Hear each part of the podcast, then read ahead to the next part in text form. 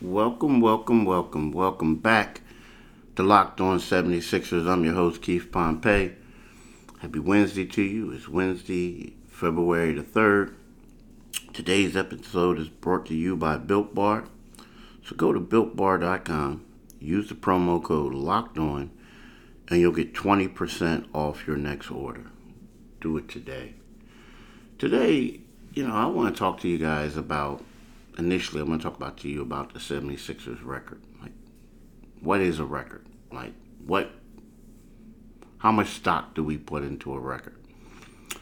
And the reason why I'm asking that is because it was brought to my attention that the Sixers last year started the season at 20-7, right?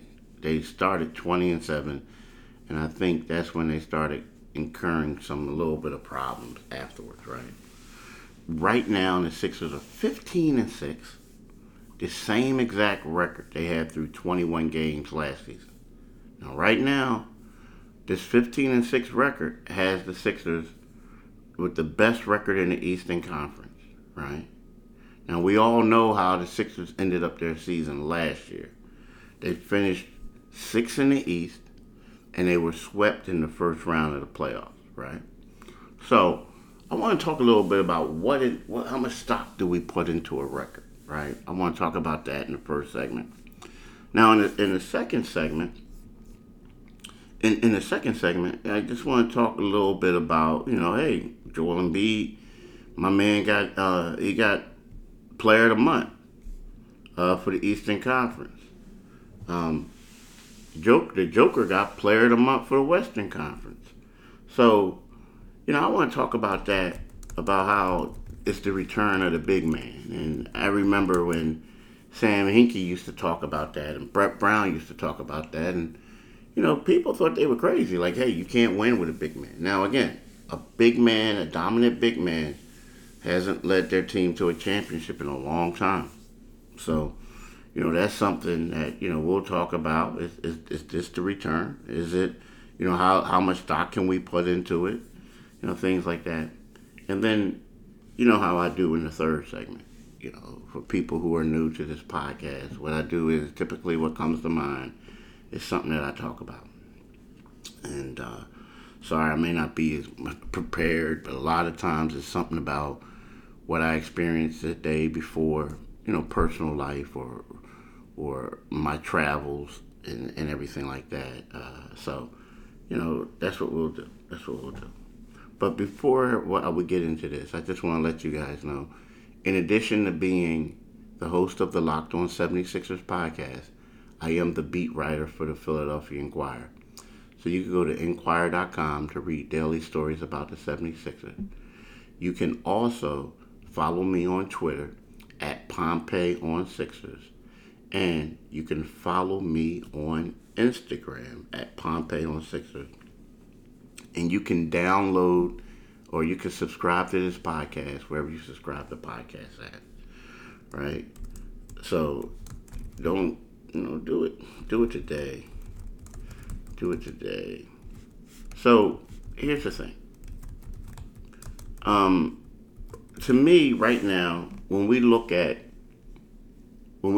talk about a team's record, we have to put everything in perspective, right?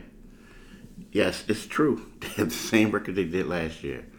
But what I mean by putting things in perspective, teams' records so far this season aren't like how they used to be, right? They're not. And what I mean by that is there's so much involved now. Now you have a lot of injuries. You have the COVID stuff, people missing games. So a team is going to lose a couple games that they typically wouldn't because they don't have the players that would normally play because of being in protocols. So that's the one thing we look at. And then when Doc Rivers comes out and says, I don't even know what our record is. I mean, he's right.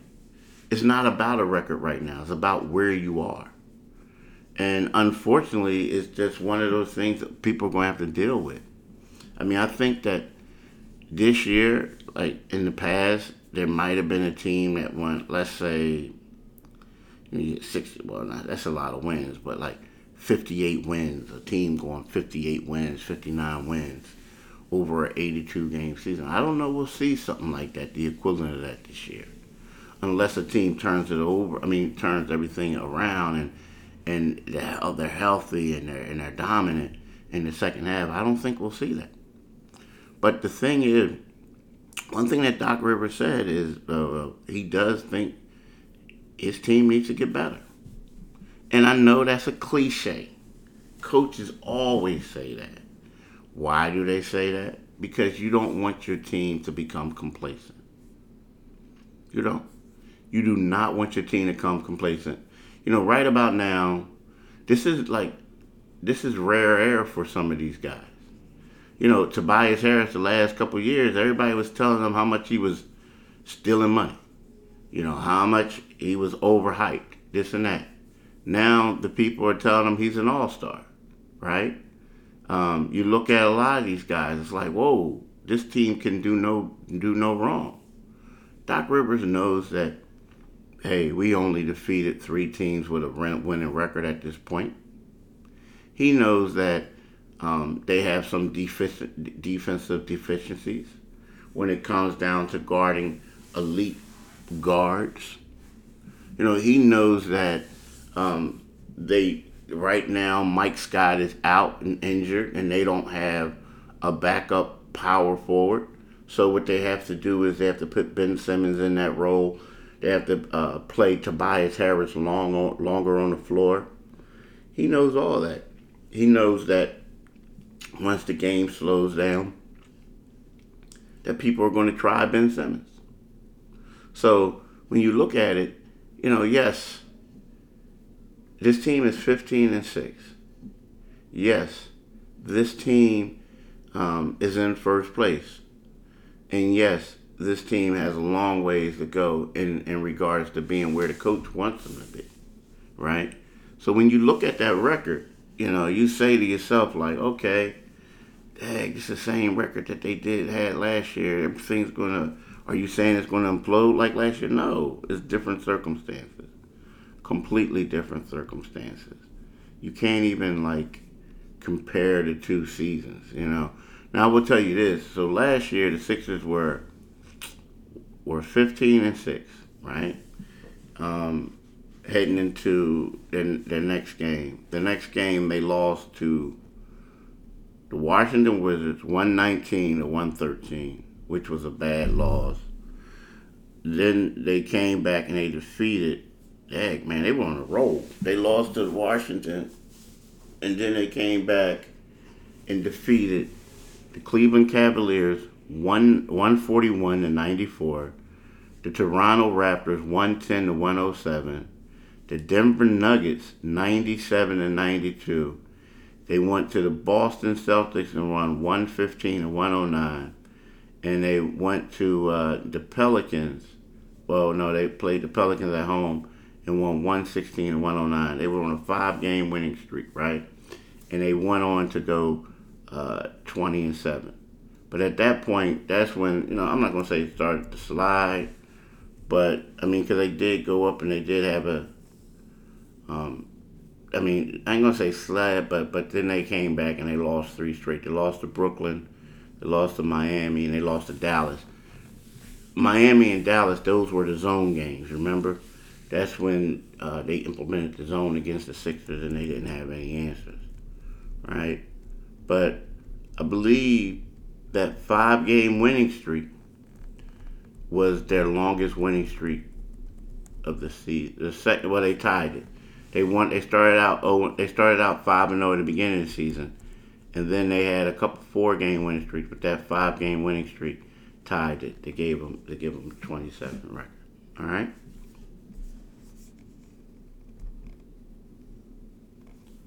Now, you know, I love me some Built Bar. I really do. And I'm not afraid to say it. I mean, Built Bar is a protein bar that tastes like a candy bar, right? It really does. Go to BuiltBar.com and use the promo code LOCKEDON, and you'll get 20% off your next order. I'm telling you, That's something you need to do today. Not right now. Once you get finished with this podcast, then you go do it, right? But I'm telling y'all, like, it's been different. I'm going to be real. To a point where I'm here in Charlotte, waking up. I don't have any with me. My stupid self didn't bring any. And I'm just saying, I'm just out of it. Like, I am. I'm having my cup of coffee. I'm sitting here doing my podcast. I don't have my dog with me, but I just been out of it. And I just can't wait to get back home tomorrow and devour some Built Bars. I'm telling you, they're just that good. Right? Now, in regards to Joel Embiid, it's funny. I remember when the Sixers drafted Nerlens Noel, right? He was the guy, one of the guys that they wanted. They also wanted Victor Oladipo. It was a bunch of dudes that they had. And whoever was available, that's who they were going to take. And that so happened, Nerlens was the one available for the trade with New Orleans, right? So then the next year they wanted Andrew Wiggins. They couldn't get him. He goes first overall to Cleveland. Joel Embiid's injured. He falls in their lap. They take Joel, right? Then the year later, Jahlil Okafor. And you're saying to yourself, man, you guys got just drafted 3 centers. Only one of them could play. What's going on? What the heck? This one dude ain't going to play this year. Talking about Embiid. But then it was weird. You realize that Embiid was that guy. You realize that Embiid was like the man, right? And you start seeing how they were running things through him.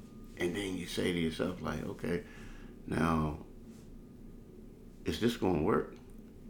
Like, when's the last time a dominant big man was the centerpiece of a championship team? You know what I mean? I'm thinking maybe Shaq, but even got to a point where Kobe got to the point where he was the guy, too. You know what I mean? Like when was the last time? And you're thinking that the Sixers are crazy. And then comes yesterday. Like, you know, you have Joel Embiid become player of the month, right? And you're saying to yourself, like, wow, this is major. You know, and then you have the Joker get player of the month. So but this is the first time since back in the day, man, when Dwight Howard, who's a Sixer, and Yao Ming won those respective awards. The same time, but that's a long time. A long time. So, you know, and back in the day, you know, Dwight Howard used to be an MVP candidate for the Orlando Magic, right? So we're going back over a decade ago, right? So I'm saying this to say that maybe the big man has returned, right? But the thing is about it is if it had, we're not going to really know until they win a championship. But I will say that both of these guys, the Joker and Embiid, are candidates for MVP. They're actually among the front runners. And the bad part is it's a shame because if they both were forwards, they both would be probably penciled in as all NBA first teamers. But one is going to be first, the other one's going to be second team, right? But they're both the two best, among the two best players in the league right now. Two most exciting players. So, when you say it, yes, the center game is coming back, but people aren't going to say it's officially back until they lead one of those guys, one of those teams to championship, right? That's what they're going to say. But I'm here to tell you, it's exciting. I mean, you look at Embiid play, you look at the Joker play, and you know, I love when they go up against each other. Unfortunately, they don't go up against each other as much as the world would like to see for NBA fans.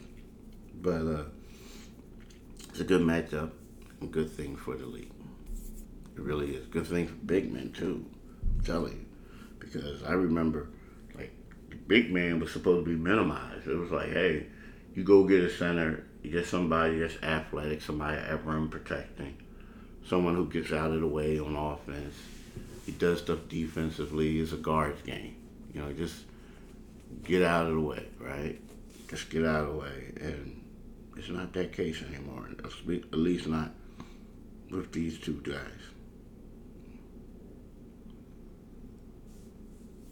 Now, you know, we always talk about Built Bar and how much I love Built Bar, right? And there's something else that's, you know, pretty good. Now, I'm not really a gambler, so I'm not going to sit here in front like I'm a gambler. But I know this is something for people who gamble. This is something that's great. It's BetOnlineAG. There is only one place that has you covered and one place we trust. BetOnlineAG. Sign up today for a free account at BetOnlineAG and use the promo code LOCKEDON for your 50% welcome bonus. Do it today, right? Now, you know, my thing is we're talking about the Sixers, how last year they went on that 5-game winning streak. And I think it would be tougher for the Sixers to go on a 5-game winning streak this time around. I mean, as we talked about their coming yesterday. But they do have some defining games. They do have some games that we'll learn a lot about this team.